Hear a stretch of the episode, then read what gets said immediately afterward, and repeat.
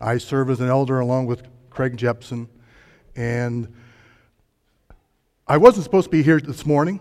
This was Ed, Ed, Schneider was scheduled to be bringing the message this morning, and he's another one we can lift up in prayer also continually, and his, his wife Renee, as he's battling and working through some confusing health issues. So he was to bring the message today.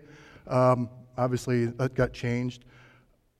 Next week, Jared will bring, our, bring the message. It's Awana Sunday, and then the following Sunday after that, so two weeks from today, will be the last Sunday for someone to bring the message outside of Jeff, who will be back the first Sunday in December. So I know we continually lift him and his family up in prayers for the rest, the recuperation, and regeneration that they've experienced through this sabbatical. Um, over, so over, this is the ninth week. And the theme that Jeff designated that we'd have as messages here during his sabbatical would, was God's heart for the world. I think I didn't even grab the, my bulletin when I came up here. I think you've got a, maybe a little outline in your bulletin to kind of follow along. And thank you, Tammy, for reading the scripture. That what you read, probably that's kind of not like the world we know. And that's what we're going to talk about, is about, about the contrast of the power and the humility of God and what that means to us, his church body, and to the world as a whole. In the first, so it's been eight weeks ago, Jared, he began and talked about, uh, remind us of the story of Jonah and how God desires to come to, uh, how God desires all to come to the knowledge of him. He reminded us of that from the book of Jonah. In the second week, Scott, Scott Kaczynski, talked about a detailed and very resourceful account of what that message is to the world. The third week, Phil Eager, our missionary to the Baja Peninsula in Mexico, uh, he came and talked about, uh, gave a firsthand account of how that message can be shared through connecting with people, where they live, and at their own level. The fourth week, Craig discussed prayer and the vital uh, part that plays in our relationship with Christ and remind us when we can't see God's hand working, trust his heart. Matt, Matt Vickers had the next week, just to remind you, and he, uh, he discussed our purpose is to share the gospel. And with those we meet, and the impact of that, our testimony in commuting that. Share Jesus without fear. The next week, Pastor, Je- uh, Pastor Jared, he shared again, describing how God seeks after and saves those who sometimes we think are unredeemable. But God's got a way for them and uses them in his purposes. The seventh week, two weeks ago, Jason Crosby was here, uh, the manager from DLM, WDLM, and he asked, or he, his, he asked us the most important question that will ever be asked What must I do to inherit eternal life? And then last week, Craig again brought a message about the struggles that we wrestle with regarding money and the folly of trusting that instead of and before God.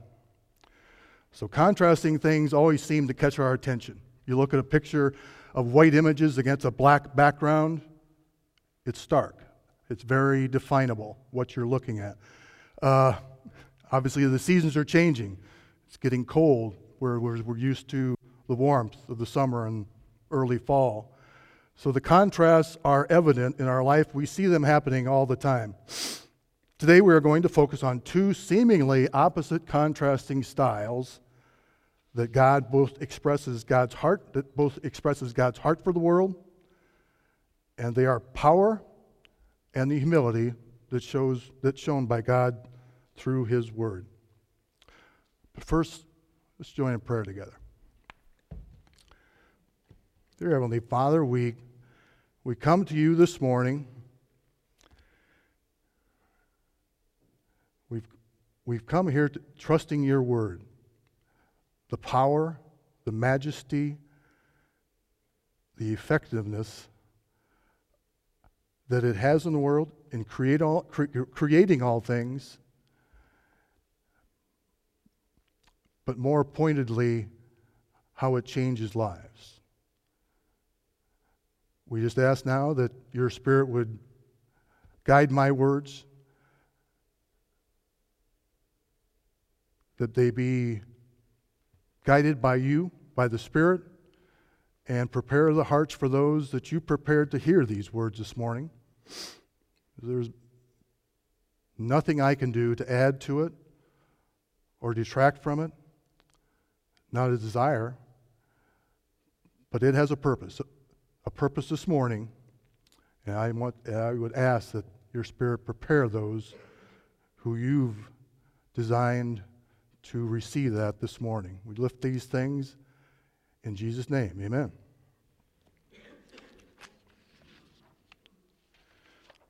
About a about a year and a half ago, it's almost two years now, it was in February of 2020. Jane and I and Jeff and Angie went to Moody Bible Institute for Founders Week. It was before the lockdown started. We'd heard, you know, it was in the news about uh, this virus that was going around, but, you know, nobody was really attentive to it yet.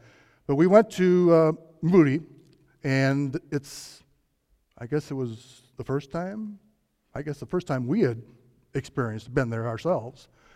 And the keynote speaker that week, it starts on a Wednesday, I think Wednesday, Thursday, Friday, finishes on Friday night. The keynote speaker that week for that Founders Week was Francis Chan. And he, uh, he's the, a former pastor of the Cornerstone Community Church in Simi Valley, California. Probably knows where that's at. And he was leaving, really, actually, this was on Friday evening. He was giving this message. The next day, he was taking his family, his four or five children at the time. They were leaving the next day to go to China, which, again, we're experiencing this virus, and he's heading right to where you know the source was.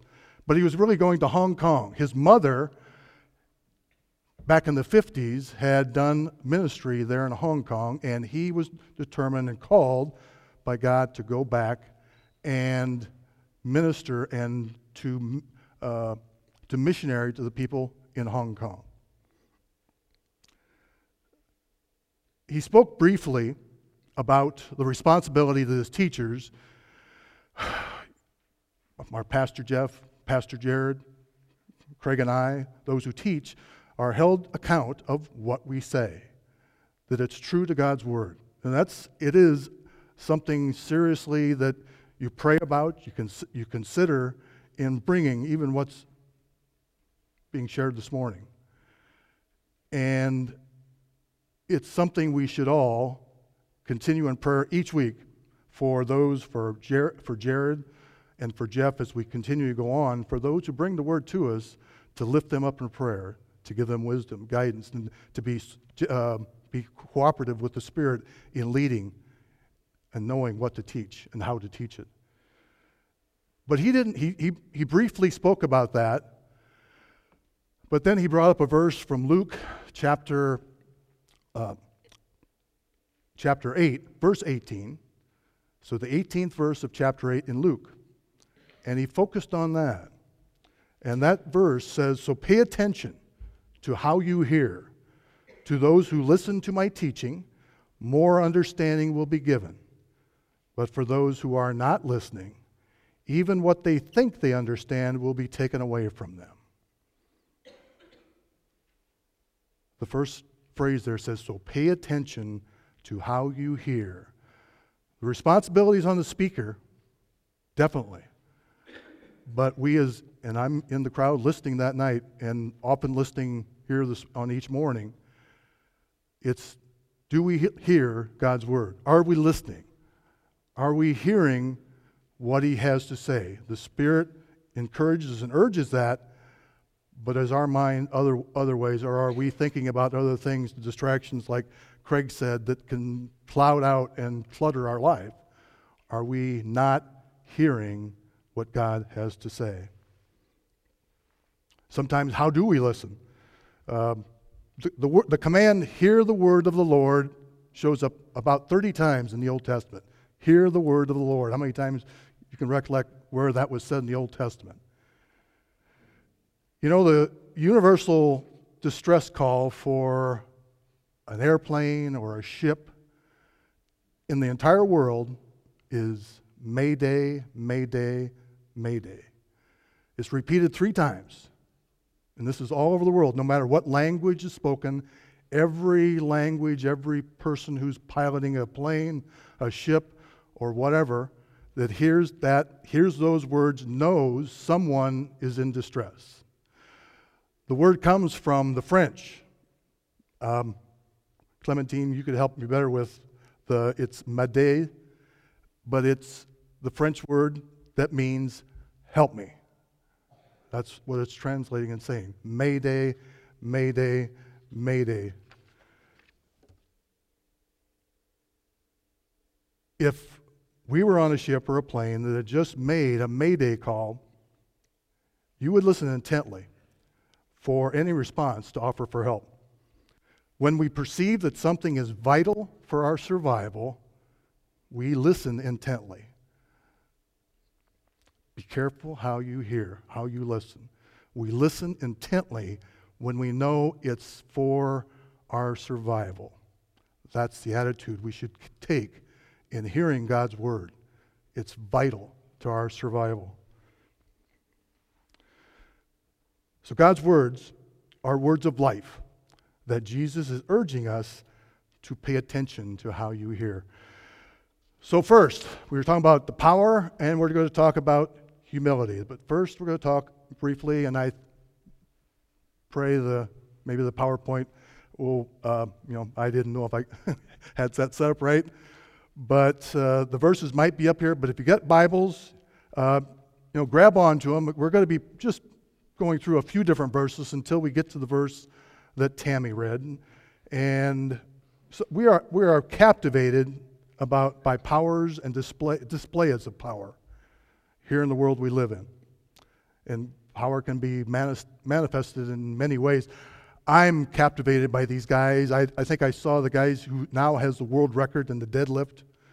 Uh, a, a Swedish guy or Norway's Jorg Borgen or something like that is his last name.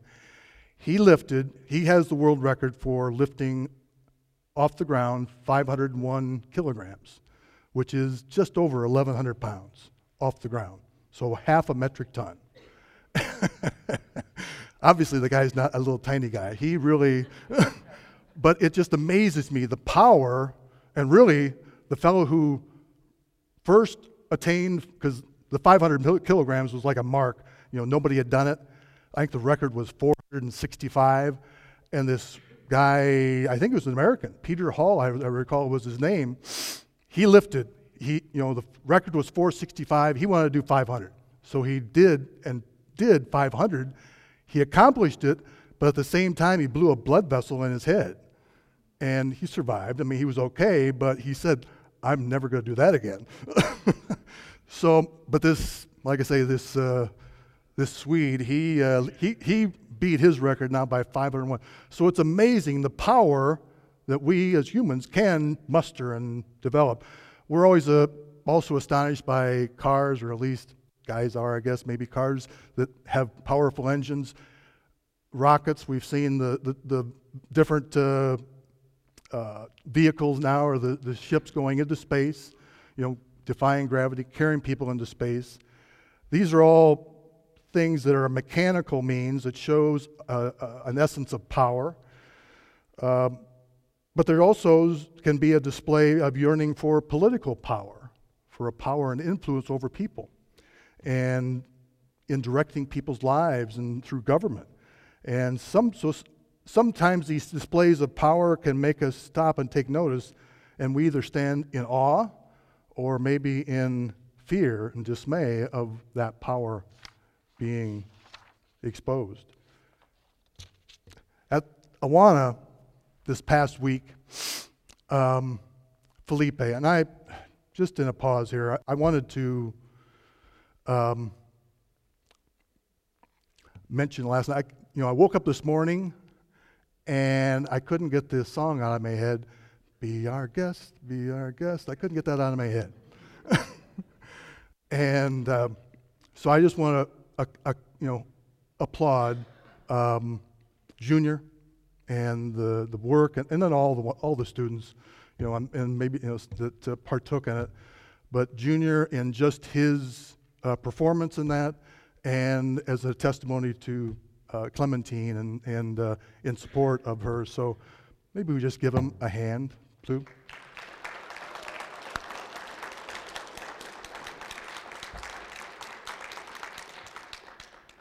And I just, uh, my brilliant wife, uh, wrote a message after that sent it to our children last night after the performance was done. This is just kind of a sidebar, this right now. And I just wanted to read what she said because I think we all um, uh, share in that. She wrote, she says, It is one thing to be proud of our children who find success, but to see this young man perform is a completely different level of accomplishment. His mother came to America from Cameroon, and with him and his older brother, a mere six years ago, and they had to escape America and uh, escape to America and moved to various homes and through a, and was finally settled here in DeWitt. They had to learn English, and their mother became a U.S. citizen this year.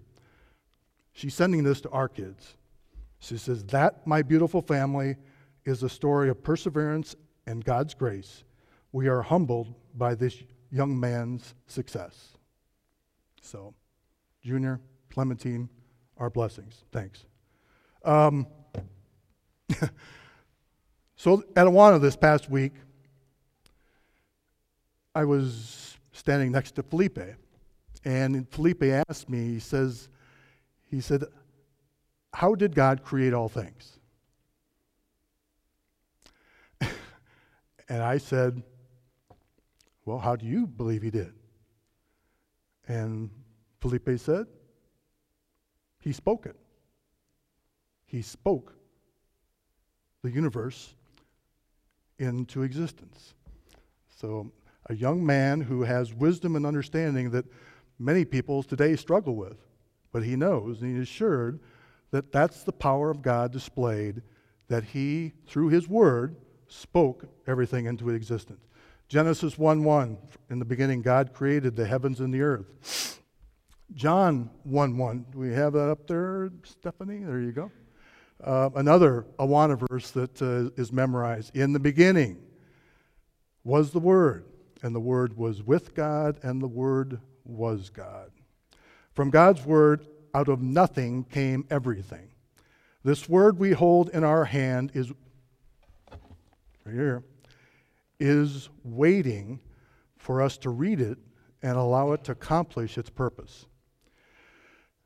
When I hear see that word purpose, Matt always reminds me of uh, Isaiah 55 11. I'm not sure if I had that or not, uh, but it says, So shall my word be that goes out from my mouth. It shall not return to me empty, but it will accomplish that which I purpose and shall succeed in the thing for which it was sent. Matthew 24, verse 35. Heaven and earth will pass away, but my words will not pass away.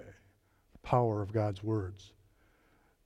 Jesus related about things to come and yet to happen, and he still reminded us that the word will still remain. Psalm 119.89 says, Forever, O Lord, your word is finally fixed in the heavens. In different versions, um, instead of the word fixed, they say settled or stands firm. So it's rock solid. Now, Jesus provides guidance and instruction on, on the necessity and importance of the word in our lives. One of my favorite verses is Luke chapter 10, verses 38 to 42. And if you have a Bible, let's turn to that quick. And if not, I think I, yeah, great. I have that one up there. Pretty small print, though. And this is the account of Jesus stopping at Martha and Mary's house on the way, or just leaving from Bethany. And obviously, their brother was uh, Lazarus, but in this account, it just talks about Martha and Mary. And want to read that. It says, So now, as they went on their way, Jesus entered a village. And a woman named Martha welcomed him into her house. And she had a sister called Mary, who sat at the Lord's feet and listened to his teaching. But Martha was distracted with much serving. And she went up to him and said, Lord, do you not care that my sister has left me to serve alone? Tell her then to help me. But the Lord answered her, Martha, Martha, you are anxious and troubled about many things. But one thing is necessary. Mary has chosen the good portion, which will not be taken away from her. Jesus provides guidance and instruction on the necessity and the importance of the word in our lives. In Luke 10 38 to 42, the gospel writer shares the incident of Jesus stopping at the home of Martha and Mary. And Jesus' response was to Martha was gentle. I think in the new in the NLT New Living Translation, and I'm reading from the ESV, it says uh, Martha, Martha. Um, in the New Living Translation, I, I think believes it might say, "My dear, dear Martha." So it was a gentle rebuke. It wasn't like he was scolding her. He just said, "Martha, Martha."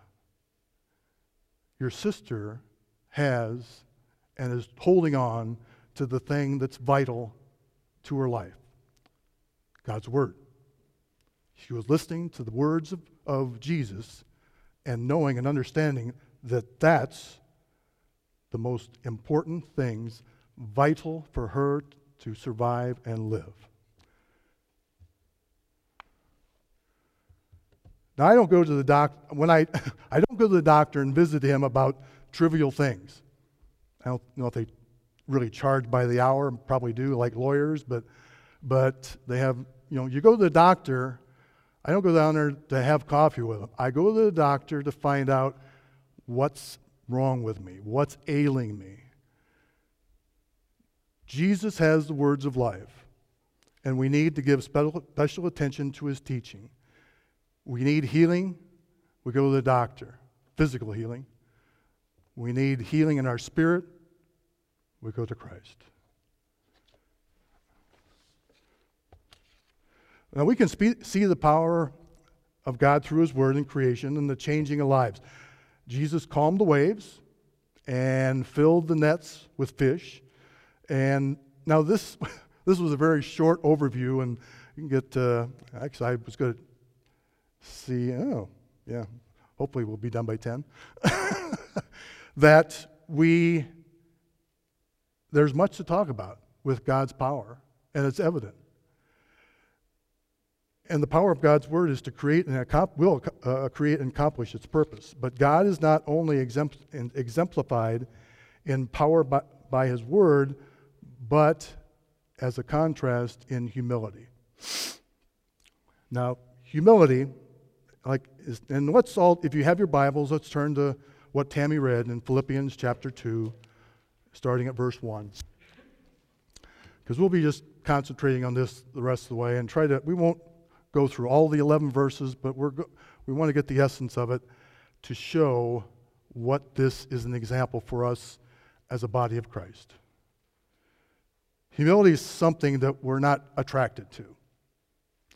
It's not in our nature to be humble. It's probably really supernatural.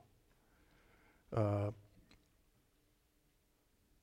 and I'm going to follow Craig's advice to a lead. You know, I think it was last week or one time you mentioned as far as up here speaking, I'm speaking to myself because I'm a chief offender. And so I'm going to use the word I instead of we because I'm saying these words to myself. You know,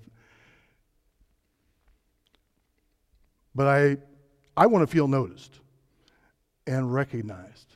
That's not humility. Now, the word comes from the Latin word humilis, meaning low.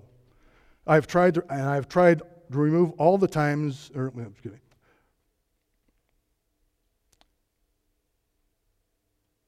Like Craig said in one of his messages, it's this is more about speaking to us each individually.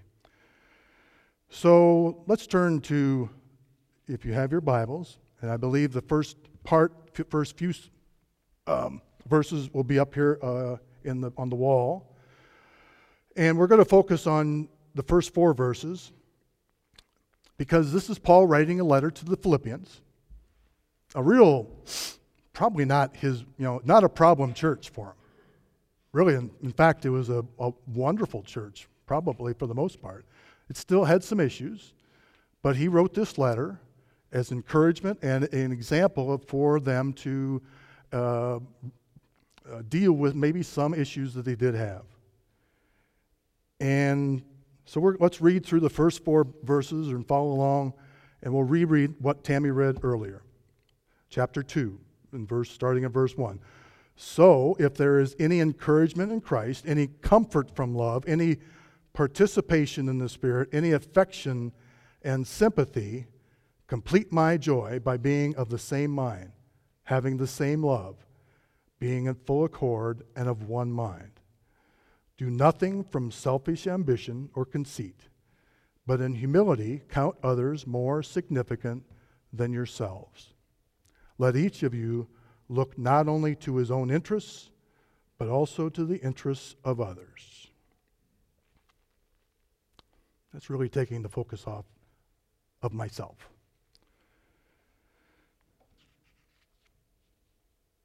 Now, in these verses, there's um, the phrase there really starts in verse 2 where it says, Complete my joy. And as parents, we are, when we see our children cooperating, communicating with each other. Maybe after they leave the house, sometimes they, the last person they're going to talk to is their brother or sister. But as parents, we're encouraged, we have joy when we see our children communicate and share and really encourage each other. When they don't, when they don't, it saddens us. And that's Paul's attitude here. These are his children and this church in Philippi and he wants to have his joy completed by knowing and following the instructions that he's giving now coming up here to bring joy. So it's kind of personal. As a parent, we share that. And so does God as our parent, our father, and, and has joy when we as a body of Christ work together in unity.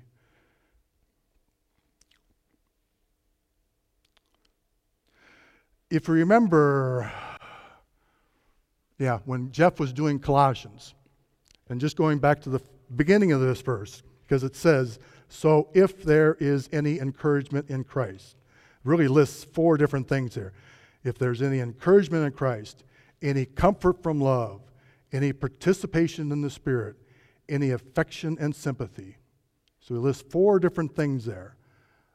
And they are not things that might happen, they are realities.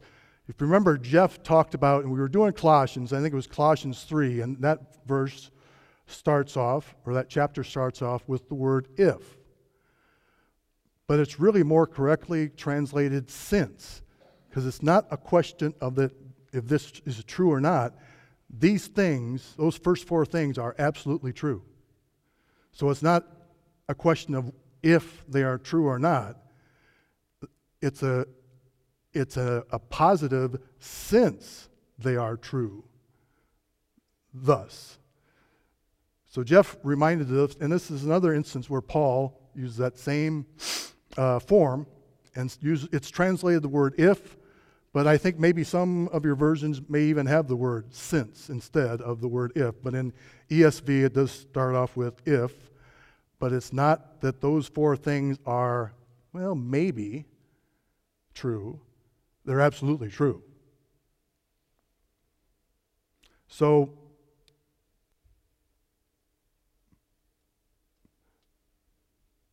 and he believes that they are, but he wants them to continually, the purpose is in saying those, he wants them to, per, to personally examine themselves are those true to me? Because in the aspect of God and, and Jesus and, and the relationship and what they bring, what they have for us, they are true. But have we, again, listened? Are we hearing what he's saying and making it a reality by allowing that to change our heart inside of us? And that's why Paul is saying this. So individually, he's saying, examine yourselves. This is true. Do you believe it's true?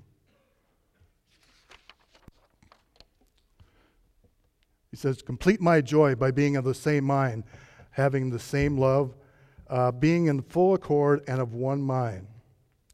Now, the New American Standard says, being of the same mind, you know, being of the same mind, maintain the same love, united in spirit, and intent on one purpose.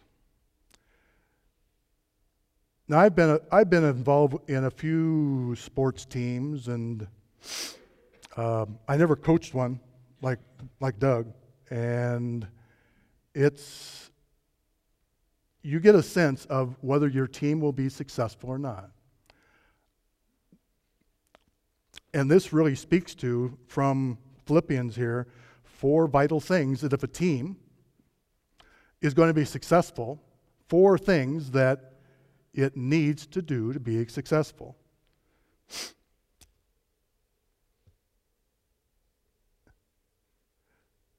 in verse 2 says, Complete my joy by being of the same mind, having the same love, being in full accord, and of one mind or purpose. Those are the four points that if a team is going to be successful, being of the same mind. There, there's nobody that's above anybody else. Everybody has different abilities and talents, and those benefit the whole body, but there's no, like Matt always says, you know, the cross is, you know, the ground's level at the cross. There's no levels that some people fit into and others don't. So being of the same mind, vital. Maintaining the same love. What, who is our basis? What is the basis for the love that we experience? United in spirit the Holy Spirit encourages and in, enables that. And then intent on one purpose. What are we here for? What is our purpose? A team, a foot, I'm thinking about football team, basketball team. They, those things are all vital that if the team will be successful, that all four of those things need to be in place.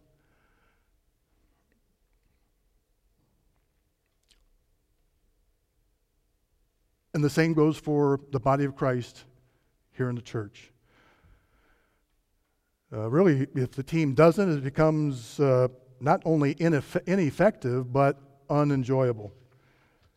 Uh, in the Bible Knowledge Commentary by John Walvoord, uh, he comments that a spirit of pride in human relation indicates a lack of humility before God. If I lack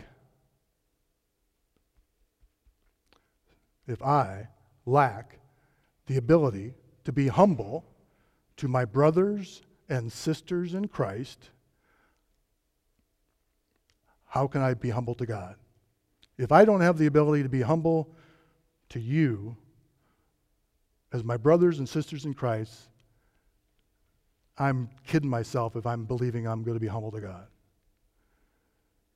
In, ver- in verse 3, he explains the unity has both negative directives, um, because in verse 3 it says, um, So do nothing from selfish ambition or conceit.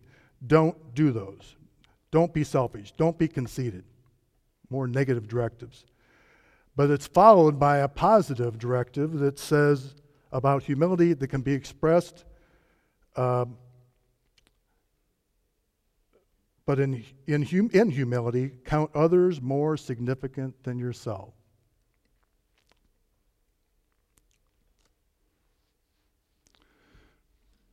Touching on verse 4, let each of, let each of you look not only on his, to his own interests, but also to the interests of others. So he doesn't say, cast your interests away. Just don't let them overcome you. Don't let your interests consume you. Pay attention to them. Take care of your needs. Take care of what you need to do. But be interested in the interests of others because maybe even their needs aren't being met in some way. So take that focus off yourself and turn it towards the interests of others. So, those first four verses are speaking Paul to this church. And he's giving a groundwork of what humility is and how that will uh, bring the body together. So, but he needs an example. And so he brings in the example now in the verses coming here in 5, 6, 7, and 8.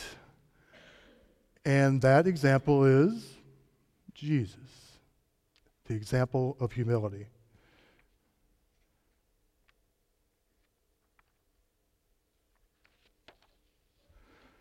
So in verse 5, and let's read verses 5 through 8 together again.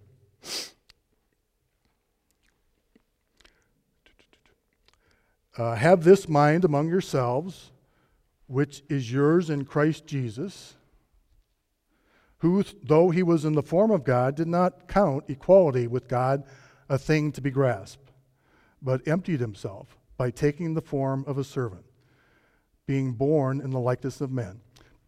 And being found in human form, he humbled himself by becoming obedient to the point of death, even death on a cross.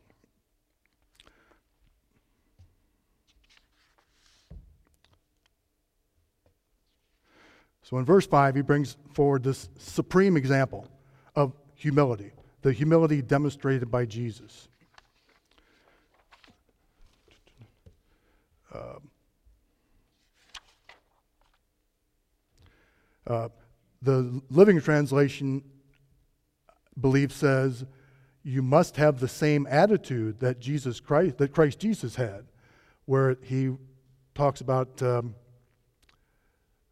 have this mind among yourselves, which is yours in Jesus in Christ Jesus. It says that in the ESV and the NLT, you must have the same attitude that Christ Jesus had. We've all met someone or even caught ourselves saying to ourselves, You got a bad attitude. And it it directs, really our attitude directs how we do things and how we relate to others. Um, the attitude that Paul and Christ is pointing to here is a selfless humility. It's not just humility, but it's removing ourselves. It says Jesus emptied himself. He emptied himself to become a servant.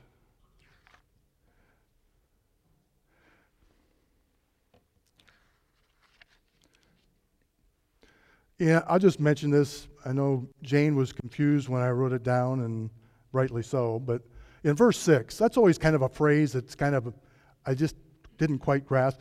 Again, in the ESV, in verse 6, it says,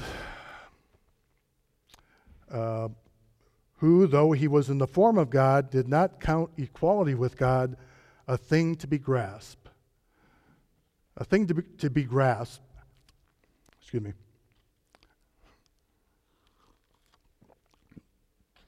whoops, was um, confusing me.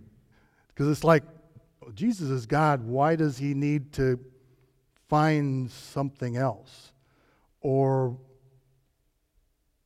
it's like he was grasping on to something else. It, and, he, and it says he didn't view that as something to be grasped. I think a more clear um, description in that verse is in um, the NIV. So, so if you have the NIV, I don't have that up here, but in the NIV, in NIV it says instead of a thing to be grasped, it says something to be used to his own advantage. So the point is, Jesus, he did not exploit his equality with God for his selfish ends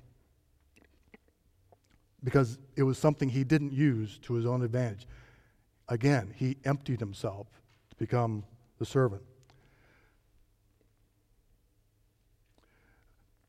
In emptying, in emptying himself in verse 7, he didn't cease to be God.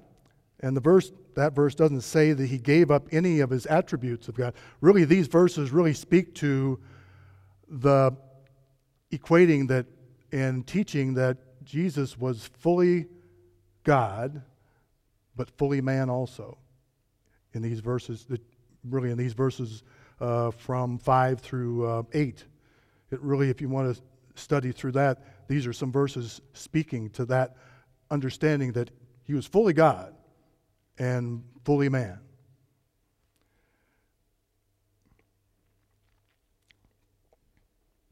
Uh, so, but in doing this, he did not cease to be God when he emptied himself. The, the verse doesn't say that he gave up any of his attributes as God. It just says, it says Jesus emptied himself of not his deity, but of his self interest. And Paul is using uh, this as an example for us as followers of Christ to empty ourselves of our jealousy, our titles, the things we hold on to, the things that, again, not we, the things that I hold on to and want to hold close because they bring maybe recognition or a feeling of worth. Jesus had all the worth in the world, in the universe, and he set it aside by emptying himself to become a servant.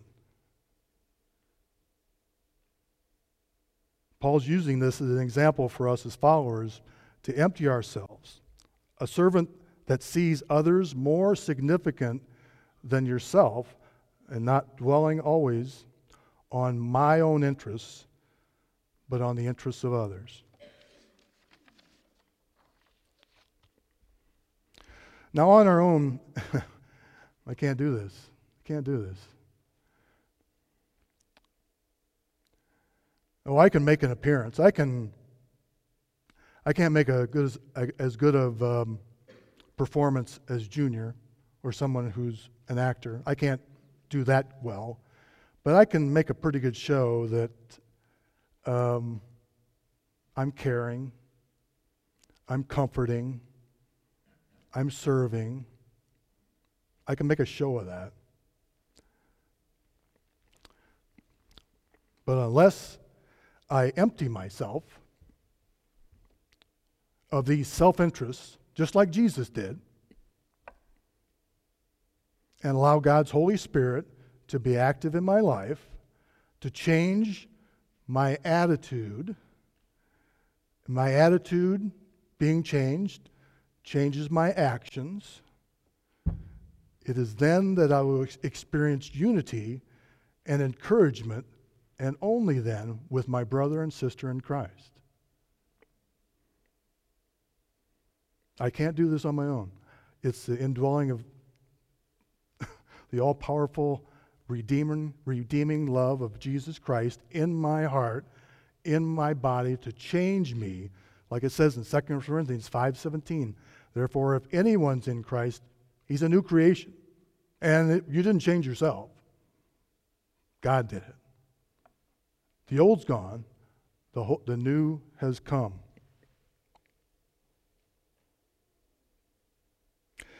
Now, as I, gonna, we're gonna, like I mentioned last night, we're gonna land this airplane now and kind of come into a, the end here. And so I, I guess I'd invite the praise team, if you just start coming up now, and so we'll pray together while we're all standing here as one. And, uh, but I just want to focus on that the message is this we have the power of God's word to depend on. Again. And I don't want to. Tammy read the last 9 through 11. That's who we worship. That's who we worship. That, that at the name of Jesus, every knee shall bow in heaven and on earth and under the earth, and every tongue confess that Jesus Christ is Lord to the glory of God the Father. We have the power of God's word to depend on, and we can be, sure, be assured it is faithful and true with the power to rescue the lost and redirect. Sometimes we wander. Even knowing Christ, we get off track. He's there to help us redirect, to refocus. So it's not only the ability to rescue the lost, but it's also the ability to redirect us as we sometimes wander.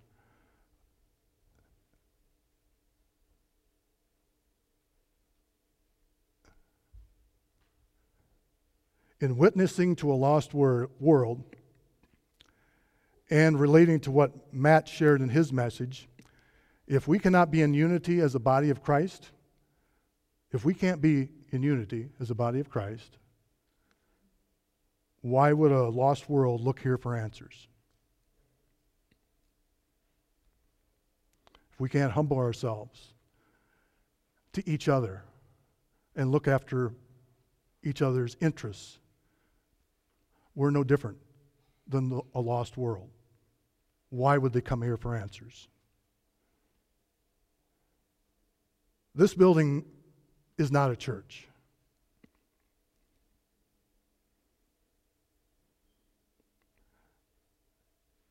This, you, are the church. We could be meet, meeting out there in the grass.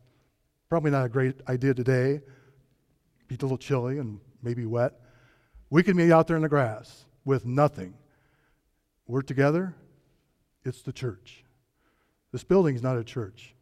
We are the church. If you remember when we, back in early 2020, when we closed down, we didn't have services here, and Jeff started doing messages online.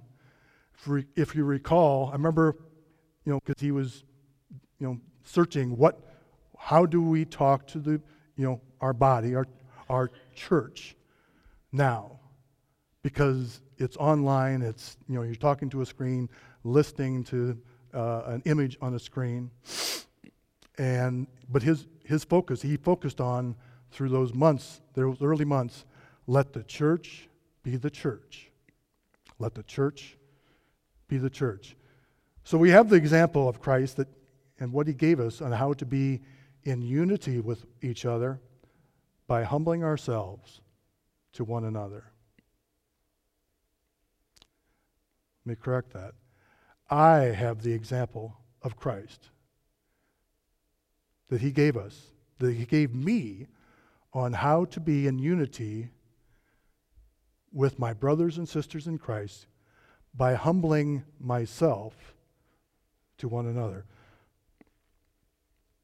When that happens and the church comes alive, comes alive, then you will see God's power revealed. Let's pray. Dear Heavenly Father, we recognize, we praise for all you have done, all you do, and all you will do for us. We will still meet up with difficulties, and there'll be times that we wonder why and where to. What do I do now? Those questions will still come up. But may we also be reminded that you instructed us to rejoice always, pray continually, to give thanks in all circumstances, for that's your will for us in Christ Jesus. In Jesus' name we pray. Amen.